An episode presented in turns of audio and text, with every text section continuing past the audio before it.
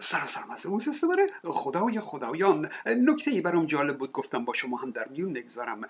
نام خسرو گل سرخی رو شنیدید؟ حتما اون فیلم کوتاه دادگاه او رو هم دیدید. بعد از انقلاب چند بار فیلم دادگاهش پخش شد. چون رژیم افتخار می‌کرد که یک کمونیست داره در دادگاهش از امام حسین هم تعریف و تمجید می‌کنه.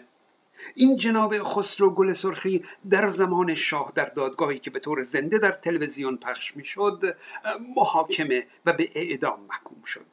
جرمش چی بود؟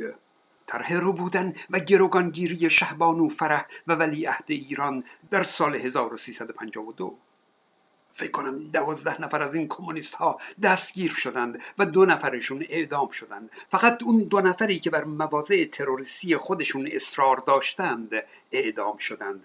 اما بقیه که اظهار پشیمانی کردند شاه همه اونها رو بخشید و فقط حبس های کوتاه مدت گرفتند.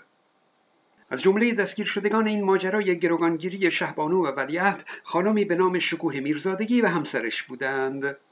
اون زمان خانم شکوه خبرنگار روزنامه کیهان بود و اونا قصد داشتند که در مراسم جشن سینمای کودک و نوجوان شهبانو فرح و ولیعهد رو که اون موقع نوجوان چهارده ساله ای بود رو بدزدند و گروگان بگیرند. بعدش هم خواستار آزادی سیصد تن از همرزمانشون بشن و این این فیلم ها دیگه.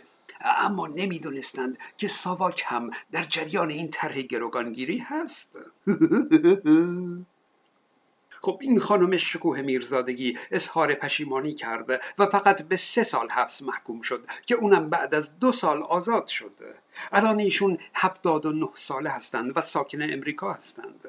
اتفاقی کانال توییتر ایشون رو دیدم. جالبه که ایشون هم امید آینده ایران رو در پهلوی و شاهزاده می‌دونند. به همون کسی امید بستند که یه روزی قصد داشتند گروگانش بگیرند فکر می کنم که سخته که یک نفر از همراهی با گل سرخی در ربودن ولیعهد به طرفداری و حمایت از او رسیده باشه. اما خب احتمالا تشخیصشون برای آینده ایران این بوده و داره از شاهزاده حمایت می‌کنه. این واقعیتیه که اقبال شاهزاده برای آینده ایران برای اتحاد مردم چیزی نیست که به راحتی بشه اون رو در هر کس دیگه جمع کرده. حمایت از او فرصتی برای یک پارچه شدن در برابر رژیم.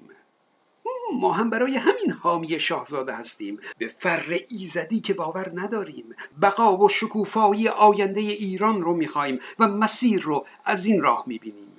کسانی که این آلترناتیو شاهزاده رو نمی‌خوان خودشون عملا هیچ برنامه و آلترناتیوی ندارند. به قول عارف قزوینی باد سردار سپه زنده در ایران عارف کشور رو به فنا را به بقا خواهد برد. بدرود دوستان.